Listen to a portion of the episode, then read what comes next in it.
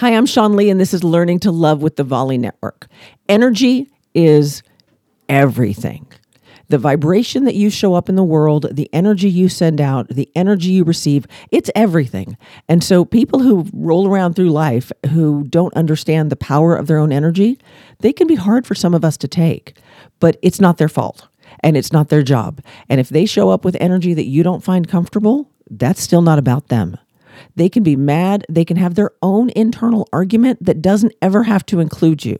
You know, recently my husband was very annoyed with me, and I thought it was kind of funny, which I'm sure he did not appreciate because he wasn't talking. He was all up in his head. He was having his own argument, and I didn't choose to participate. So I knew he was upset, and I felt like if he wanted to talk about it, he would.